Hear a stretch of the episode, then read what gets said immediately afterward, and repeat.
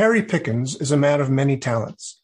I met him via the world of the havening techniques, but he is a consummate jazz pianist and a profoundly gifted coach and trainer, as well as just an all round wonderful human being. Join us as we talk about music, coaching, and much more on today's episode of the Essential Coaching Skills Podcast. You are listening to the Essential Coaching Skills Podcast a show devoted to uncovering the systems and the secrets that set the best apart, where you learn how to take your coaching clients to the next level while you grow the coaching practice of your dreams. So sit back and relax, or sit up and get excited. Either way, you might want to pay attention. This could be important. All right. So we're here with the great Harry Pickens. Harry, it's so nice to see you. How are things going? I am doing very well, Doug. It's a delight and honor to be in your presence today. Oh, you're so sweet. Ah, I feel the same way. I don't even feel a need to talk because it's just so nice to. We'll, we'll, we'll, just, we'll, just, vibe right now. We'll just like vibe and let, let whoever's listening kind of feel the energy. Yeah, just feel the energy because that works real well. That works real well in radio. It actually does work pretty well. no need for to talk. We just we just we just will vibrate and transmit the energy of coaching enlightenment, and you will just catch it. You'll just catch it. Yeah, exactly. yeah. So for people who don't know how wonderful and great you are, um, may I just say that you are wonderful and great, and you are also a professional musician. You have played with like amazing people for many years. You're a jazz pianist, um, but you are much, much, much more than that. I, I met you first in the Havening community. Um, and I just keep learning new things about you. I think there's a whole bunch of stuff that I have no clue about you, Harry Pickens. So I was wondering if you could just give us a little. Uh, how, how do you think of yourself? I think of myself as a human being who's here to try to serve other people as an instrument of love and compassion. So that's my answer, my self definition. You know, I've studied lots of modalities, you know, NLP, and I've studied, I'm, I'm, a little, I'm very interested in Ericksonian hypnosis. I haven't studied it formally, but I've read lots of Milton Erickson's transcripts and so forth. Um, NLP, havening, as you know, um, tapping EFT, applied neuroscience, lots of those different modalities. I've also written advertising for a living. I'm a jazz pianist. I had the privilege of playing with people like Dizzy Gillespie and playing for people like the Dalai Lama. And now I primarily work mostly one on one, but I also do a lot of training of coaches and counselors and therapists. So a potpourri of things. And I have a few few private clients I work with as well. I will also say that you are um, one of the most generous people I know um, as far as you know really giving i mean you're here talking to me as an example for the, the listeners here. But you give away a lot of your therapeutic time and and you know trying to make the world a better place through the trainings that you do online for people for um for free? I mean a lot of the the havening what do you call it? The havening smorgasbord or the havening? Yeah well i mean i i, I really but besides feeling that you get you get what you give the way that the way that um, services and education work online these days, and I learned this from Brendon Burchard and I learned this from Eben Pagan and others, is that the way marketing works these days, you teach and people get a sense of who you are, and then you offer them other kinds of things that are on a different level and they work with you. So you're right, I do lots and lots of free things, but I also have courses and individual work and mentoring and everything that I do, and it all it all balances out. Very nice. So how did you get in from this from music? Because I mean, you could have just stayed playing with Dizzy Gillespie, and I mean, how did you come into this sort of other realm of work with people? It's a really interesting thing. I used to have stage fright that was crippling. My stage fright was so debilitating that I would not sleep for a week before performing. I would throw up for four days before performing, and a day or two before performing, I'd have tachycardia, rapid, irregular heartbeat. And I knew if I wanted to be a professional musician, this happened when I was 19, 20 years old. If I was going to be a professional musician, I needed to figure that out. Otherwise, I wasn't going to last very long. And so when I was about 19, having this stage fright dilemma that was really critical, it plunged me into the study of how human beings work. I studied hypnosis and Barrie Konicov Potentials Unlimited cassette tapes. That was the first thing I, I did. Oh my um, God, I haven't heard that name in years. I know I know his stuff. Yeah, yeah, yeah. I first learned about it, I found out Barrie Konicov actually lived in Lexington, Kentucky, 80 miles away from where I live now. He's no oh one. But I potentials. hello, greetings, and welcome. Welcome to a new beginning. I remember that language but those tapes were really important for me, and I studied um, what was called super learning at the time, and um, there was a little bit of neuroscience, positive psychology, a lot of mental rehearsal. I was looking for anything I could find that would help me crack the code so that I could accomplish the thing that I wanted the most, which was to be able to perform well. And so that journey into it took me about five years mm, to do what I can probably do with most people in five hours now because of the technology we have. It took me about five years to really turn that fear into confident performance. And that study eventually led me, pardon me, it led me to develop a workshop. At the time, it was mostly for high school kids, sorry, and college kids. And it was called From Stage Fright to Standing Ovation. And I taught that workshop at the Jamey Aebersold Jazz Camps in the summers from about 1988 until I, I, still do it every summer. They don't do the camps anymore because of COVID. But there and in other places, I probably taught that workshop to 10, 15,000 people. And it was basically taking what I had learned in my own research and applying it to people in performance spaces. And then that, making the long story bearable, that eventually translated to my working with people who were not musicians or performing artists. At a certain point, I learned about EFT in the let's see, when did I think Craig developed that late 80s? I learned about EFT in the 2004, 2005. And that transformed my stage fright work. And then as I continued diving more deeply into EFT, I found myself working with people who had problems that were parallel to the performance anxiety stage fright issue that I could help them with, in, with EFT. So I developed a coaching practice that originally started with performers that expanded out of that. And that's sort of how what eventually got me into doing more and more coaching with these energy psychology, psychosensory kind of modalities more full time. So it all started with music and the fact that I was scared to death whenever I would perform in front of people. It's clearly a testimony to how how well you have done with that because I see you now when you perform. It doesn't look like there is a smidgen, not a not an ounce, not a, even a, a, a soupçon of of concern or, or fear at all. You look like you are just like, this is where I am meant to be. I'm playing here in front of you people. Hey, quiet down back there. I'm playing now. Hey, shh. Don't you're just like beaming when you play. You are just like this this channeling this energy. It's you just being. Well, that, that's because I know I know the secret. Uh, oh, what is the secret? The secret of every transcendent performer and every transcendent creator in any discipline art form is they do what they do to express, not impress. To express, not impress one of the most important lessons I learned in that stage fright dilemma. And I write, I write, I have a little book called In Tune: Lessons from Life or Life and Music that you can get on Amazon if you're interested. That I tell more. It's more of a musical story of my life. But when I started studying optimal performers, originally in music and eventually in more disciplines, that was one of the primary distinctions. That if you look at a Pavarotti or a Miles Davis or a name your great performer in whatever mm-hmm. genre. Mm-hmm. There is an inner drive for creative self expression that is more powerful than the outer drive for approval. And I was stuck when I was dealing with this issue in the what others think of me disease. Mm-hmm. You know, I was I was completely possessed by that.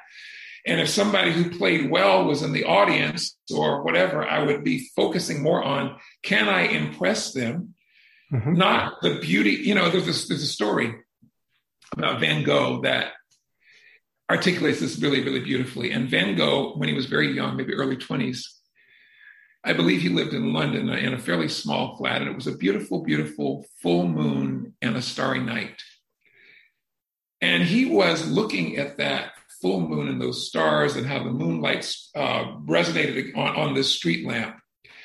And he was inspired to, um, so inspired by that scene. And he was in the middle of writing a letter to his brother, Theo, Theo Van Gogh. Uh, and he stopped writing and he turned the page over and drew a picture of that beautiful starry night. You know, it might have been a, a pre- prelude to his classic Starry Night mm-hmm. painting. Yeah. He drew a picture of it. And at the bottom of the picture, he wrote these words I had to share this with you because it is so beautiful. Hmm.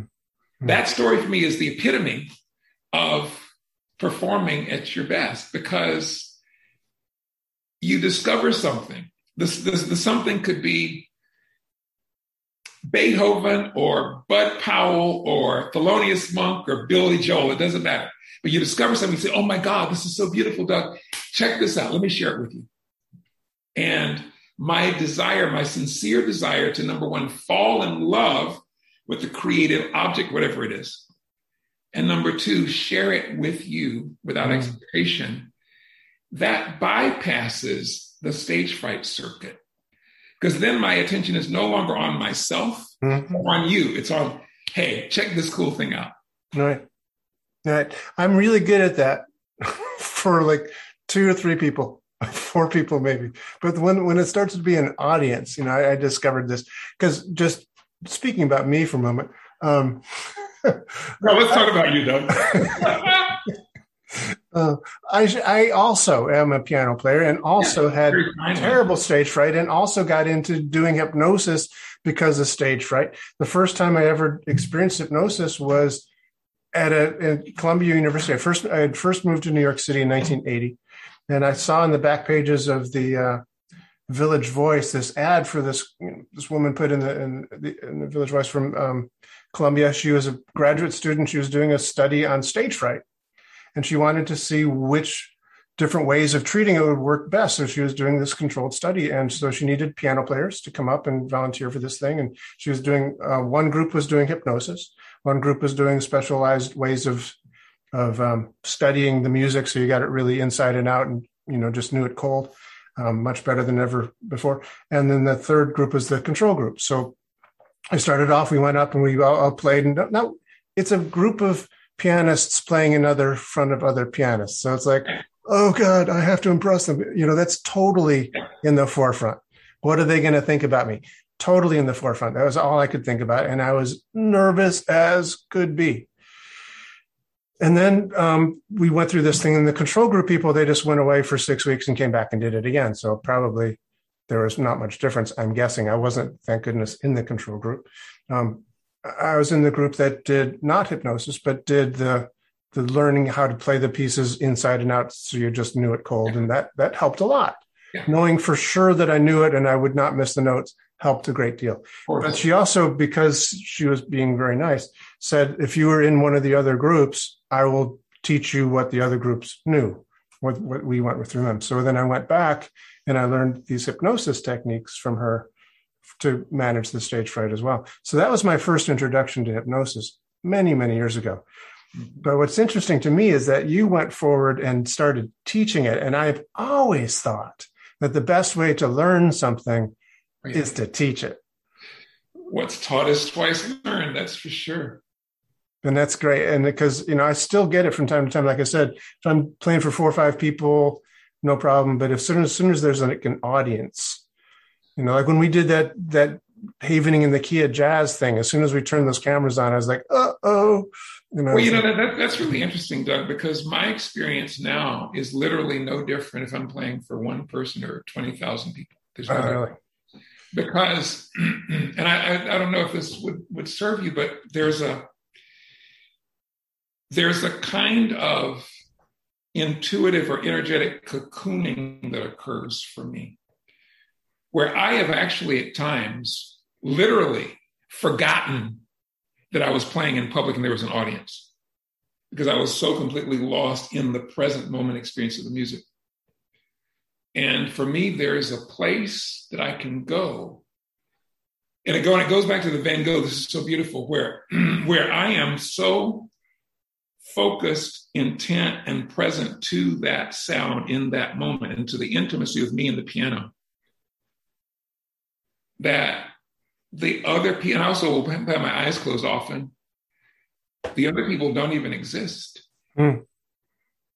Because I, I do feel that I mean, they exist in an abstract way. They exist as those that I am serving or that the music is flowing through me to touch. Mm.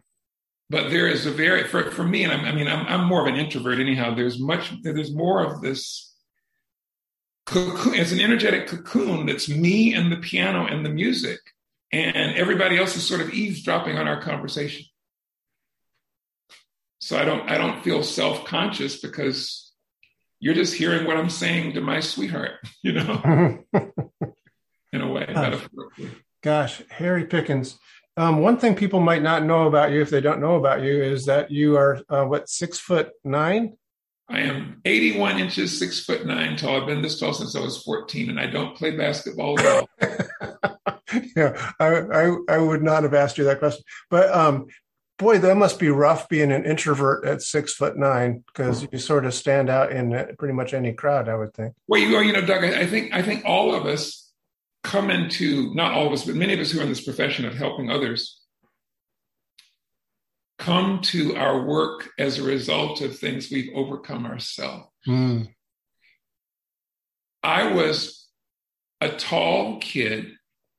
I grew up in the deep South in South Georgia as somebody of African American ancestry during the 60s and 70s. And I all I had to do was to walk into any room and I would get attention. Yeah. And I was a really shy kid that didn't want attention at all. And so I had to learn how to navigate the inevitability of attention when it was placed on me. And one ways I one way I did, did that was transmuting it by playing the piano, because I could disappear. Mm. And paradoxically, I could disappear, and there was just the music then. So, except for the stage fright. Except well, well, the, when once once I well, yeah, but you know that that's a really interesting thing because the stage fright was much more about a performance context. If I was just like playing not on a stage, uh-huh. it wasn't so much an issue. It was more about that public performance. Gotcha. But I, I, I, know for me that music, I mean, for example, when I went to Davidson College, the first time there was a social gathering, because I, I, I literally was what might be characterized as pathologically shy. There was something going on and there were all it was the it was the like first weekend of school and brand new college and everything and i was in this this cocktail party kind of thing and feeling very awkward until i saw a piano over in the corner mm-hmm. so i started playing the piano and that allowed me to say hello to people oh, that's great you know it's yeah. funny you should say that because as a as a musician um, i also had that stage fright thing, and and in a concert situation, I I still get it a little bit. I'm I've obviously done a lot of work for it uh, on it over the years, but I also don't perform very often, so it's hard to measure. Um, but when I would play parties, I loved playing parties because people weren't really listening. They were just it was it was background. You know, they were having conversations, they were right. drinking. You know, so I could just and I played great. I played great at parties, man. That was good. Um, but anyway, let's talk some more about other things. Uh, I could talk to you about this all day, but that's probably not what people are tuning in for. Although I, the, the, the, interesting thing though around that, as we make the bridge, is everything I ever learned about coaching, I learned on the bandstand, the practice room, and the concert hall. Really? All, all of the principles that are intrinsic to effective, exceptional coaching or being a practitioner or whatever, are absolutely connected to my embodied experience of being an improvising musician. Well, let's talk about that then. So, like what, Harry Pickens? Like, like what would you say is an essential coaching skills? Because that is the name of this podcast. The essential. What would you say is an essential coaching skill that you learned on the bandstand? One of them is the relationship between practice and performance. You know, very often we have people entering a field like coaching who don't have really good chops. Mm-hmm. That is, they haven't learned their basic scales and chords and rhythms and harmonies and so forth. And so they jump into a circumstance without having the real the fundamentals mastered well enough to be able to flow with them. So that's an example. I mean, anybody who plays a musical instrument knows you can't get better without practice. It's intrinsic to the process, right? Mm-hmm. But yet in these other areas, only recently, only in the last five or 10 years has the term deliberate practice been introduced into the pantheon of therapy. You know, where now you're looking at, okay, as opposed to being a therapist who's been doing what you've been doing for 30 years, but you only have one year of experience and you've been repeating yourself for 29 years. The idea of deliberate practice means that you find a specific area that you want to improve in, and then you focus on creating um, frameworks and ways to practice that area so you consistently improve. So, example, I mean, you do this in NLP all the time in terms of rapport or sensory acuity or whatever, but that's one thing. So, I would say one of the fundamentals is learning how to practice. So, you learn how to deliberately make yourself better. It's one. Okay, very cool. And I will just say, um, how would a coach do that? How would a coach who isn't a musician, how does a coach who doesn't have the reference of scales and arpeggios and stuff, how would a coach practice coaching without being in front of a, a, a client or a student? So, number one, identify where you are and where you want to be. Create a picture of that. And as you're looking at that, where you want to be, what's the difference between where you are now and where, where that is? So you might you might envision, okay, my number one model for a coach is Doug O'Brien or is Tony Robbins or is, you know, whoever, name, name your person. And then you ask yourself, okay, so what did they do that I don't do? And as you start studying and really reflecting on them, you might, oh, okay, number one, something that Doug does is really, really, really powerful is how he uses his vo- voice to modulate, to connect with the client. And you say, okay, that's the thing I'm going to work on. So then number, number one, you identify. Number two, you analyze. So they might listen to one of your recordings or listen, you know, and figure out, okay, what are those things? And then number three, you design a simple practice routine to work on that specific area. So in every session you do, you might suppose one thing, and I'm, I'm just making this up, but you know, but this is the it's a principle. So suppose the thing that you're needing to develop is the capacity to match and mirror your client's pace, right? So I'm talking at about 75,000 miles a minute, which is sort of my natural pace with you. But suppose that you were one of these people who spoke this way. So my deliberate practice might be in all of my conversations this week, I'm going to notice the speed, the tempo, the pace at which my client speaks, and I'm going to match that pace at the end of the week, I'll take a look and see how, my, how I've progressed, what I've learned, how my client responded to me when I was in rapport, out of rapport, So that's like taking the micro skill mm-hmm. and making it into a practice. Just like if I wanted to, if, I, am working on playing Scott Joplin rags, one of the things I need to learn how to do is play the left hand chunk, chunk, chunk, chunk. Mm-hmm. I might do that by itself, or I might do that you know, I might take a four measure passage and do that over and over and then add another four measures to it. So same principle, you identify what you want, you find a micro skill that's part of that, and then you deliberately work at it consistently. Beautiful. You know, it's it's it's very interesting. I've I've been teaching for the past year online. You know, both hypnosis and NLP. Yeah, I'll be doing the same thing with Sleight of Mouth shortly. Um, once a week, we do these things. So we, it's it's it's exactly what you've described. We are we are practicing these small things. I have let me just show you. I know this is an auditory thing, so most people will not be able to see what I'm showing you now on our Zoom call. I have a fake cat here uh-huh. battery operated. What do you mean fake? I just mean he's he's a, he's a man-made manufactured uh, cat. But um, because you haven't heard him talk to you in the middle of the night.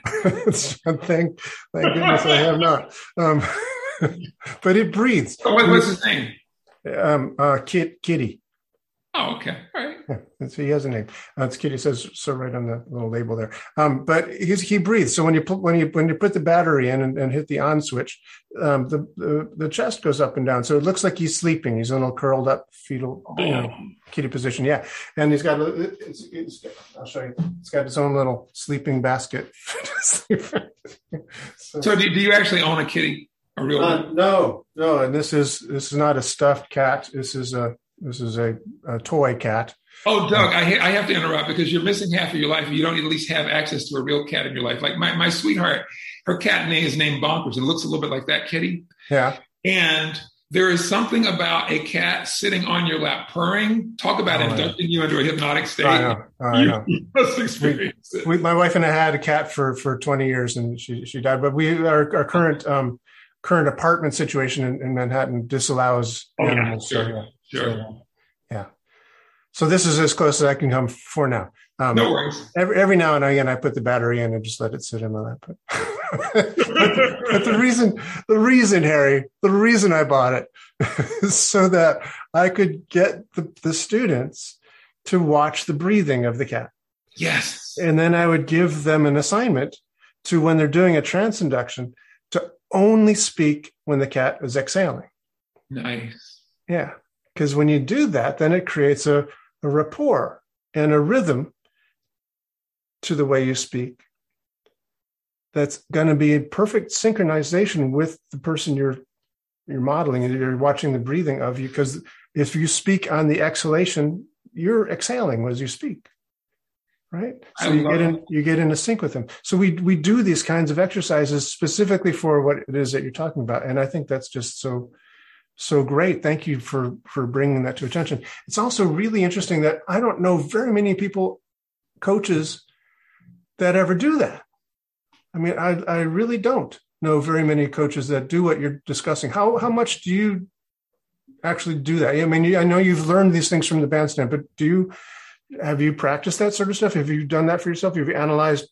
I have not so much right now, but mm-hmm. every time I've learned a modality, mm-hmm. explored it. Actually, the thing, let me, let me reflect on it because I, yeah, I, am practicing something now um, that has to do with presence, with how I am in the presence of my clients. And it's a more subtle um, practice, but it is, it is a practice. And it has to do with this idea, this framework that I've been working with about bringing the quality of unconditional love to everything in my life, but specifically with clients. And since I'm with the clients on Zoom, as I'm attending to the client, this it requires sort of a bifurcated consciousness because I'm totally present to the client, but I'm also aware of my own breath.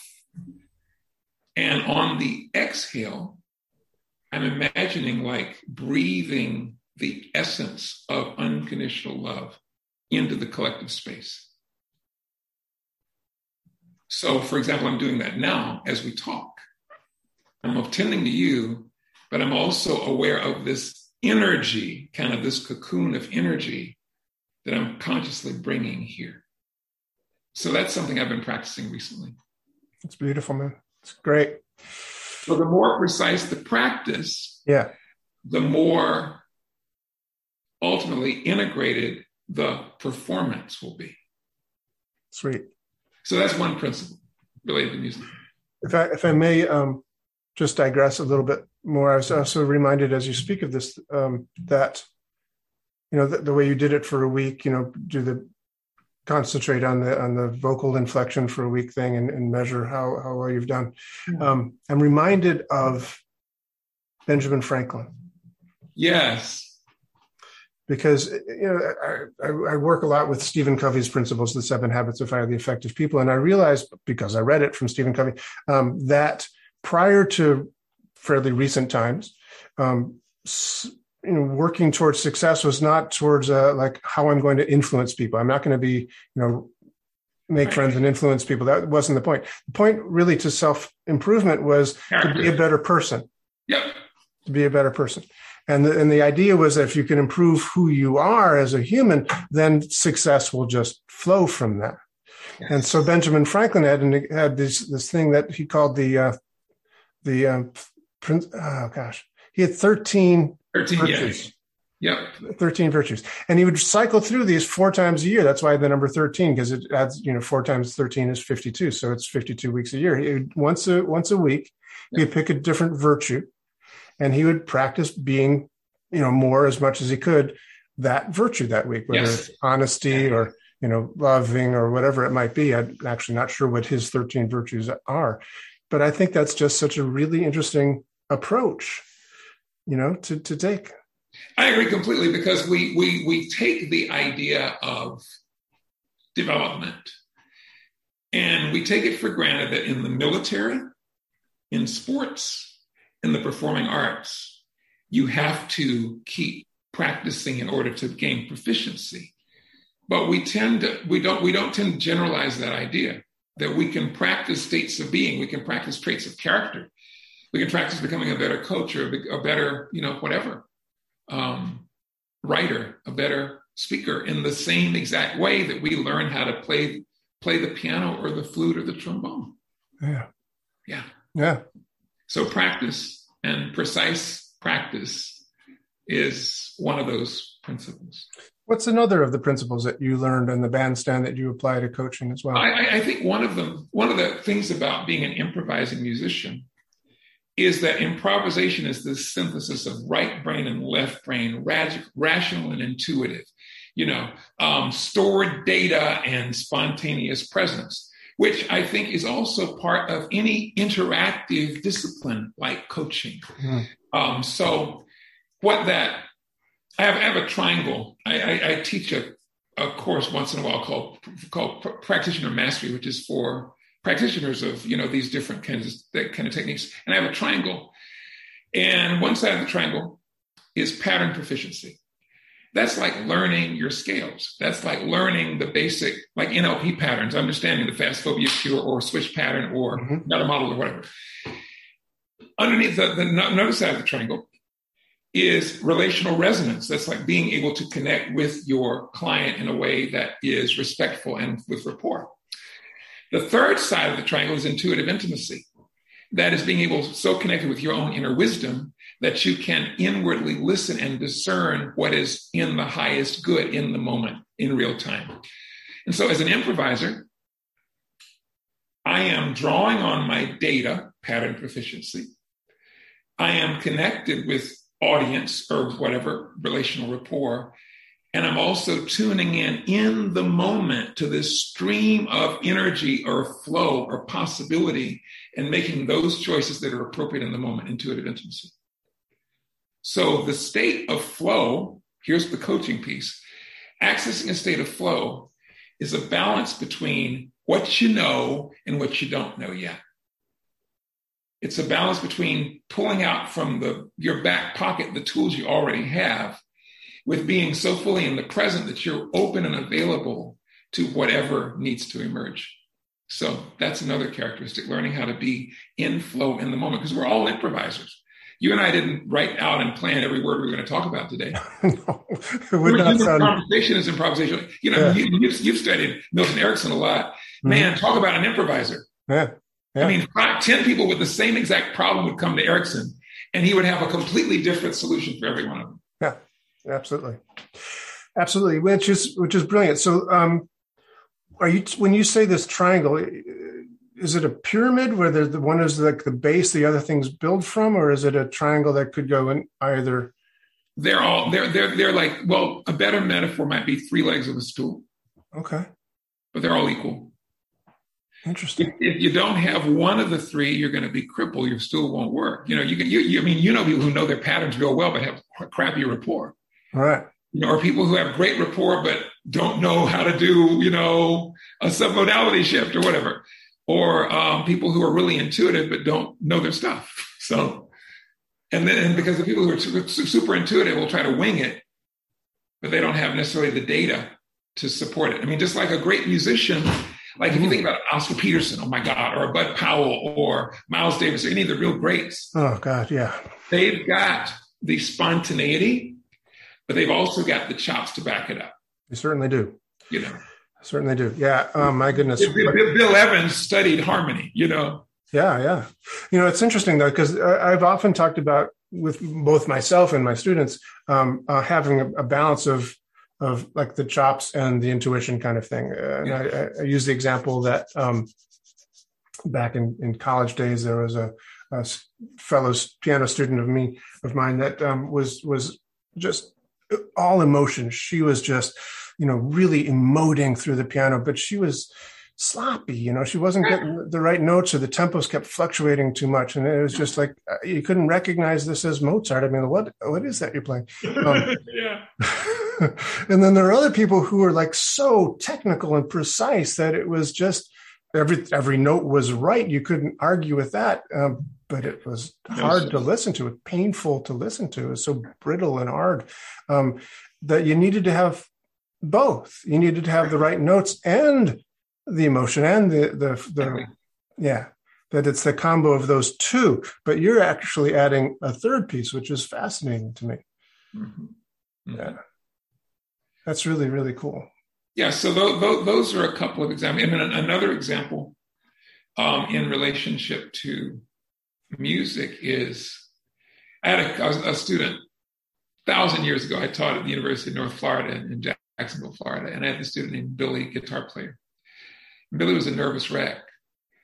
And one day I had this inspiration to have Billy just stop. I said, Billy, stop and just take a breath. I want you to think about something you love.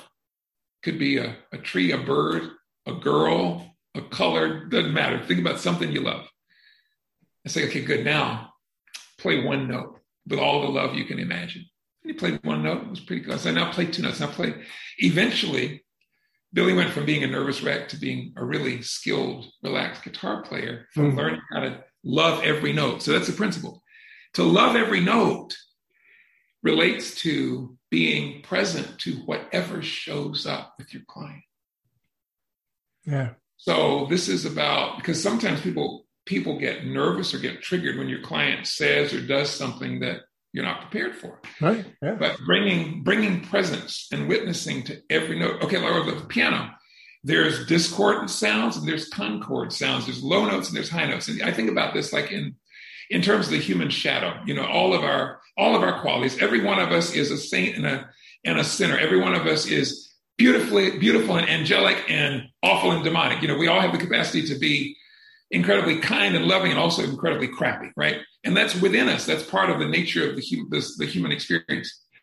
And so if we can own that within ourselves and bring love, I don't mean la-di-da Valentine's, but I mean like unconditional acceptance and presence to whatever, then we'll find ourselves exponentially better with our clients because we are not afraid of whatever shows up and we can embrace whatever shows up with equanimity which then allows us to access our intuition. Because the moment, the moment you get stressed or triggered, stress makes you stupid. and you can't think about you you can't respond creatively when you're stressed. So the more you can speaking metaphorically loving every note, the more you can bring equanimity to all of you, all your experience, all your clients' experience, then the more you'll be able to really improvise in the moment. Yeah, yeah, very, very beautiful. Yeah, and, and it's um one of the things that Milton Erickson used to say a great deal is you know to trust your unconscious. Oh, yes.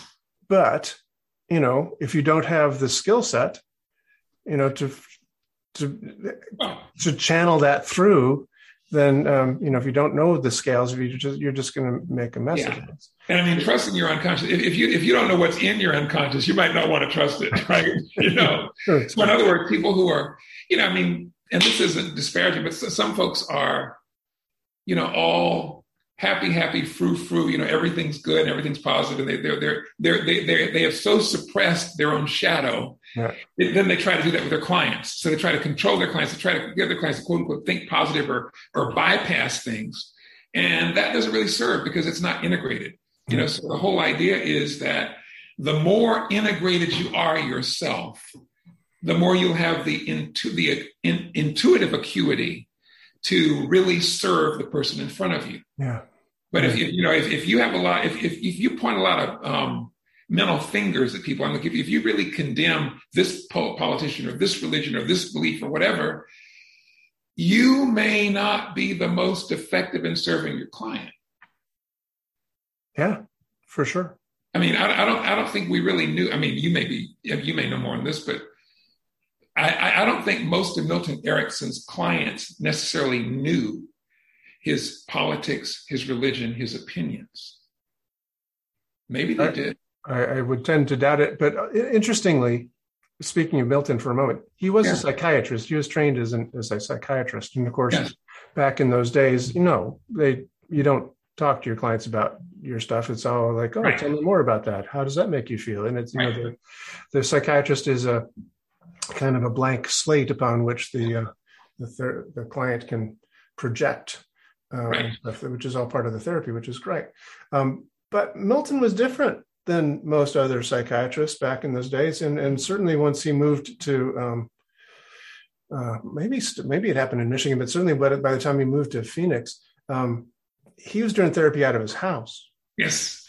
And, and, people would come over and his kids would be like, Hey, how are you? And they, you know, so, you know, family therapy was kind of like the family doing therapy on the, the person. Um, are you, are you aware of the seminar that, um, Erickson did in his house, like a few months before he died? Yeah. It's actually available. Oh, those big purple books? Yeah. You have these? Yeah, I do. Yeah. Oh my God. and, and the DVDs, my God, I love them. I love them. They're great. Yeah, they're called in, in, the Room with Milton Erickson. You can go to um, what's what's the website that you get those from? Uh, it's, it's, it's, Jane Parsons Fein. Jane Parsons Fein, yeah. Um, just, spelled F E I N at Jane Parsons Fein. Yeah. Just to be in the room. I know. To hear those stories when he talks so slowly. I can just sit there and listen all day. Oh, I know, and I have. I'm sure. Yeah, yeah. yeah, they're great. There's volume. Volume. I see two of them. There's three volumes now. Yes, I have all three. The the other the other ones in storage. Yeah, yeah, yeah. Very nice. so yeah, again, um, from what I'm hearing, from what you're saying, also from being a musician, is that one of the big skills one needs to do is particularly, I think, as a uh, uh, uh, what? You, how did you put it? Uh, uh, uh, I'm sorry. You're you're in, interactional profession. Is that what I said? Something like that. Well, maybe, but no. When you were saying you're improvise, impro, improvisational um, musician because you're you're, you're jazz musician um, rather than playing the notes as they are prescribed by Beethoven from years ago. Um, all musicians need to listen. There's no doubt about it. You need to be listening to what sounds you're making, the sounds that other people you're playing with are making. Um, but as an improvis- improvisational musician, you really have to listen. Well, there's no way out of that because especially when you're working with playing with others, yeah, the music is emerging in the moment, and you need to be absolutely aware. I mean, that, the thing I remember, you know, I've worked with uh, like James Moody and um, Milt Jackson and Johnny Griffin and some of these really, really great musicians. And something I noticed the first time I was on the bandstand with Johnny Griffin is there was a and also you know Freddie Hubbard or Art Farmer or Benny Golson or so many of these really really great great world class jazz artists. The thing I noticed that they have in common the most is presence and commitment, being fully present and being fully committed to every note. You know, um, just with an incredible degree of presence and intensity and focus. And I think that's also something that's really important for us to be who are coaching and not talking about being so intense that you, you know, like like Tony Robbins, the guy, you know. But I'm talking about bringing all of you to the moment. Mm-hmm. So just like we used to say, don't leave, don't leave anything left on the bandstand when you're done. It's like don't leave any part of you behind when you're with your clients. So all of you is really there. How do you do that? How does a how does a coach do that? Well, you need to practice being present. I mean, you, I don't think one can coach really. I, I, I, I think we we coach the way that we live, the way that we be, and so, for example, when I go on a walk with my beloved and we are walking in the park, one of us will often stop in the middle of that walk and comment on a squirrel or a bird. Or the other day we were sitting in the park and she saw this little tiny, this tiny, tiny little bug that was of the color of a leaf. And I would not have seen it. I would have probably squished it. But she said, look at that. And it was, and we just watched it for a moment. If you haven't practiced the capacity for being present in other areas of your life, it will not show up in your work with a client. So do you notice, like wherever you're listening to this, if you're, what, what do you notice what else is around you in this moment? Like I'm, I'm here and I'm noticing, I'm looking out my back window and I'm seeing a, uh, the, the, the wind blowing in the trees. I'm seeing a flag. I saw just a moment ago a little bug on the outside of the window. I'm aware of my feet on the floor. I'm aware of being present to you, to the computer. I'm aware of so all these things that are happening that are sensory data that I am in this moment present to. So you learn to be present by practicing being present wherever you are. When you're in the shower, are you really feeling the water on your skin? You know, when you're talking to your your your beloved, your partner, your spouse, your children, your you know, grandkids, whatever, are you there with them? When you are listening to a beautiful piece of music, are you really there listening to it? Are you thinking about a thousand things at once? So that's just about practicing being here. You can start with your breath. You can start with feeling your body. You can be involved in like Tai Chi or Qigong or some kind of dance movement practice to help you become embodied and present. But all of those different things. Nice. Be here now, like Ram Dass said so yes. long ago, you know. So long ago, indeed. Hey, um, Hey. I just love you, Doug. It's always good to be with you. oh, feeling is so mutual. Um, tell me about havening. I know you you've been in it a little longer than I have. I think because I think you were already a, a, a practitioner by the time I. Uh, well, see, I, I, took my first havening course in March 2015. When did you? Oh no, never mind. I, I beat you. Um, I, I, I, I 2013 is when I first. Yeah, yeah, yeah, yeah, yeah. So it's been it'll be seven years in March. Nice. And what what drew you to it? I know you were already doing EFT so well. I was I I, I, I was really disturbed by because at the time in 2015 there was not nearly as much good research on EFT as there is now. And I was actually talking to a friend of mine, a really brilliant, brilliant coach who you might connect with. His name is John Patrick Morgan, brilliant, brilliant guy. But we were talking about my, we were both talking about neuroscience, and we are talking about my lament that these tools, these energy psychology tools like um, EMDR and EFT, whatever, didn't have a neurobiological framework that made sense. They had an energy framework and they had an Eastern framework, but they didn't have anything based on what we know about the brain. And John said, Oh, oh, do you know about Dr. Ruden when the past is always present? I said, No, I don't. And that was a Friday. I ordered the book while I was talking to him on the phone on Amazon. I got it on Monday. And three weeks later, I was in New York taking the training.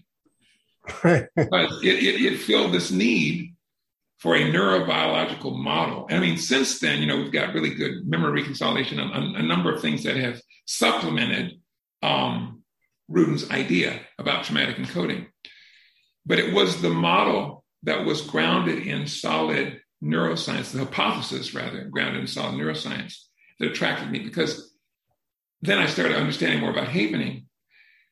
That model does open out a window for us to understand dozens of other modalities and how they work and what happens in the brain.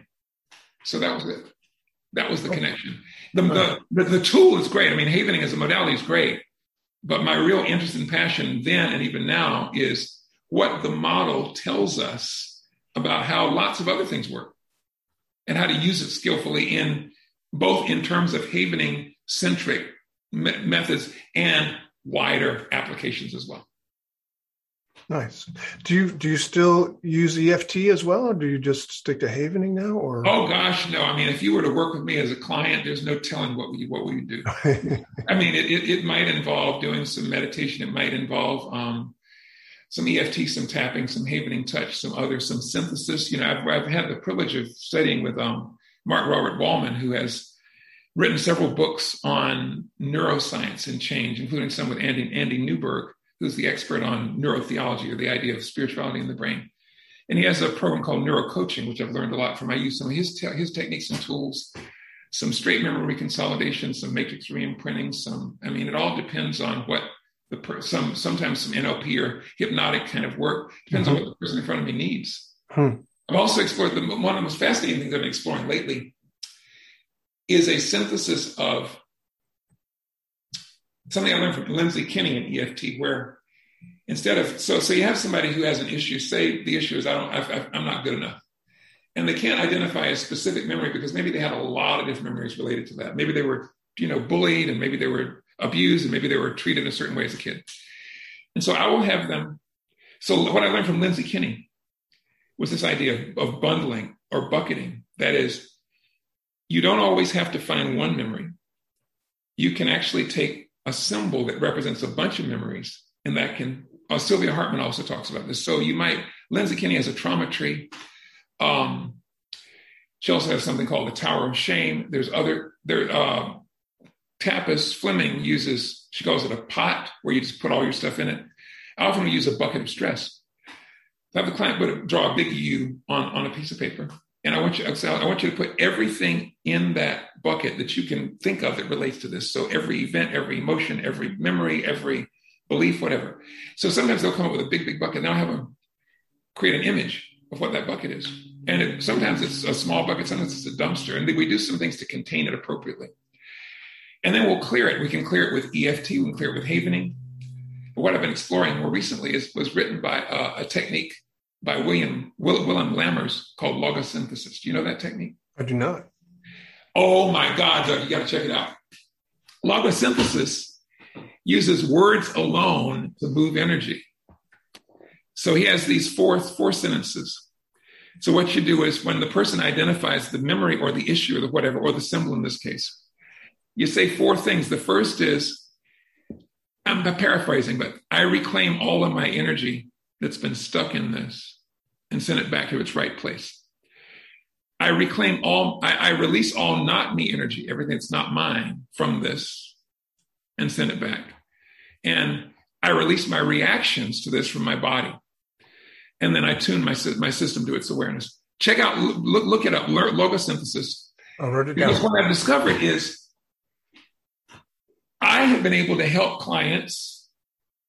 Okay, I went from EFT to havening because there's a specific practice called the trauma tree, where you take a belief and you create a symbolic tree with the events and the emotions and the beliefs connected to it, and you clear it with EFT. Average trauma tree will take 30 to 40 minutes to clear completely. And once it's cleared, the person is free of those beliefs and those emotions and those that issue. I did the same thing with havening, and I could clear a trauma tree in 25 minutes instead of 45 minutes. Like, that's cool, pretty fast. So now with logosynthesis, I can clear a trauma tree in 10 or 15 minutes. Hmm. And all we do is talk. Really? So no tapping, no touching, just language and a few other a few other subtleties. So I use I use the combination of soothing touch, not necessarily havening, but touch, some kind of relaxing touch with yawning, which is what Mark, Mark I learned from Mark Waldman. I have a technique called yawn, stretch, and soothe. So you yawn, big mindful yawn, you stretch, and then you soothe with with comforting touch. And then we do some tapping around acceptance acknowledgement. Even though i have this big bucket of stress and part of me believes i can never let it go i choose to remember it's not me it's my brain. So we do we do a number of these these linguistic patterns to break it up.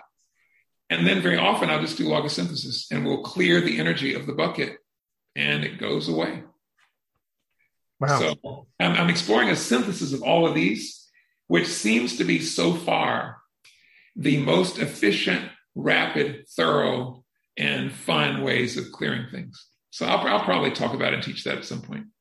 I look forward to it. That's what I'm experimenting with. Wow.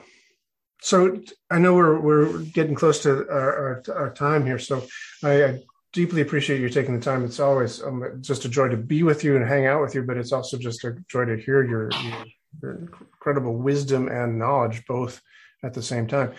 Um, well, Doug, Doug, Doug O'Brien, I'm a, I, I've got to tell you the truth, buddy. Every time I'm in your aura, I feel enhanced. As you were saying, my friend, you were, you were very elegantly wrapping things up, and I just jumped in with that. Oh God! Thank you, thank you, Harry. That's you, you, you are an auric enhancer, my man. well, you're welcome.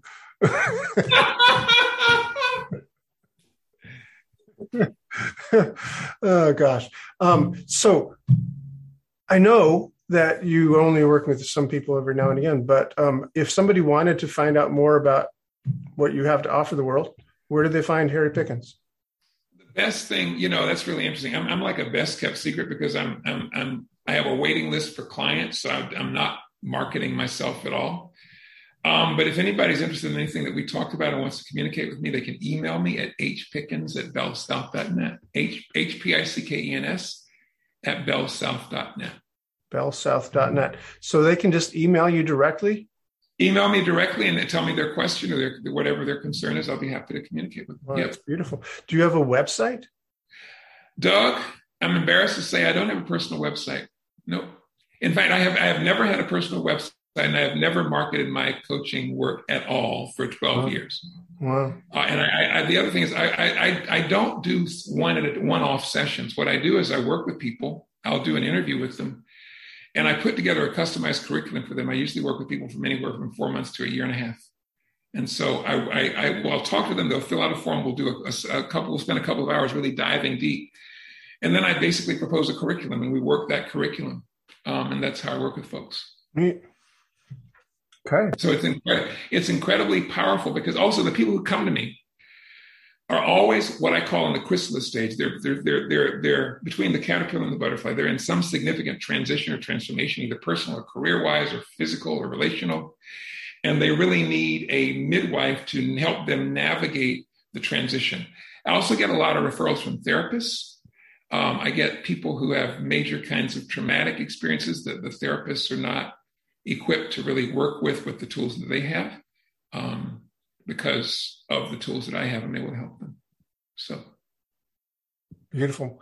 Well, thank you for being here. Um, I'm sure people will want to hear more. So, um, Harry Pickens, blessings. Thank you. Blessings to you, my friend. Take good care. This has been the Essential Coaching Skills Podcast. Thank you for being here. It's a pleasure seeing you again. Hope to see you again real soon. Come back next week when we have another gripping and exciting episode of the Essential Coaching Skills Podcast. And if you want to, you can find out more about us, each and every one of us, at essentialcoachingskills.com. Thanks.